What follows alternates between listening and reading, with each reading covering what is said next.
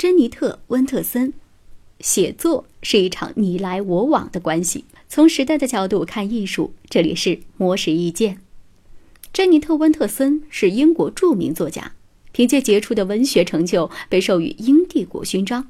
他的代表作《橘子不是唯一的水果》改编而成同名剧集，曾获得戛纳最佳剧本奖。除了作家的身份之外，温特森也在大学里教授创意写作。在接受媒体采访时，他就分享了自己在创意写作课中提供给学生们的写作建议。温特森表示，写作的时候要一直守在书桌前书写，用文字说话，不要离开片刻，甚至你的文字开始反过来跟你对话。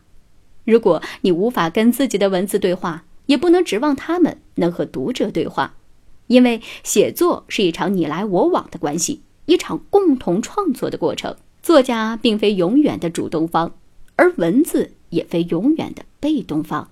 温特森认为，写作会带给作者一些改变，正如读者总能从阅读当中获得新发现。虽然有些人会恐惧变化，但是一定要学会拥抱变化，期待改变。如果你都不能被自己的写作改变，又如何期待这些文字能给读者带来改变呢？对于温特森而言，写作是他的老师。很多时候，这位老师会让他发脾气、无聊、苦闷，他就从老师身边走开，去喝酒或者找朋友们聚会。但当他回来，他的老师依然在等待着他。这时候，他会向这位老师鞠躬，再一次开始写作。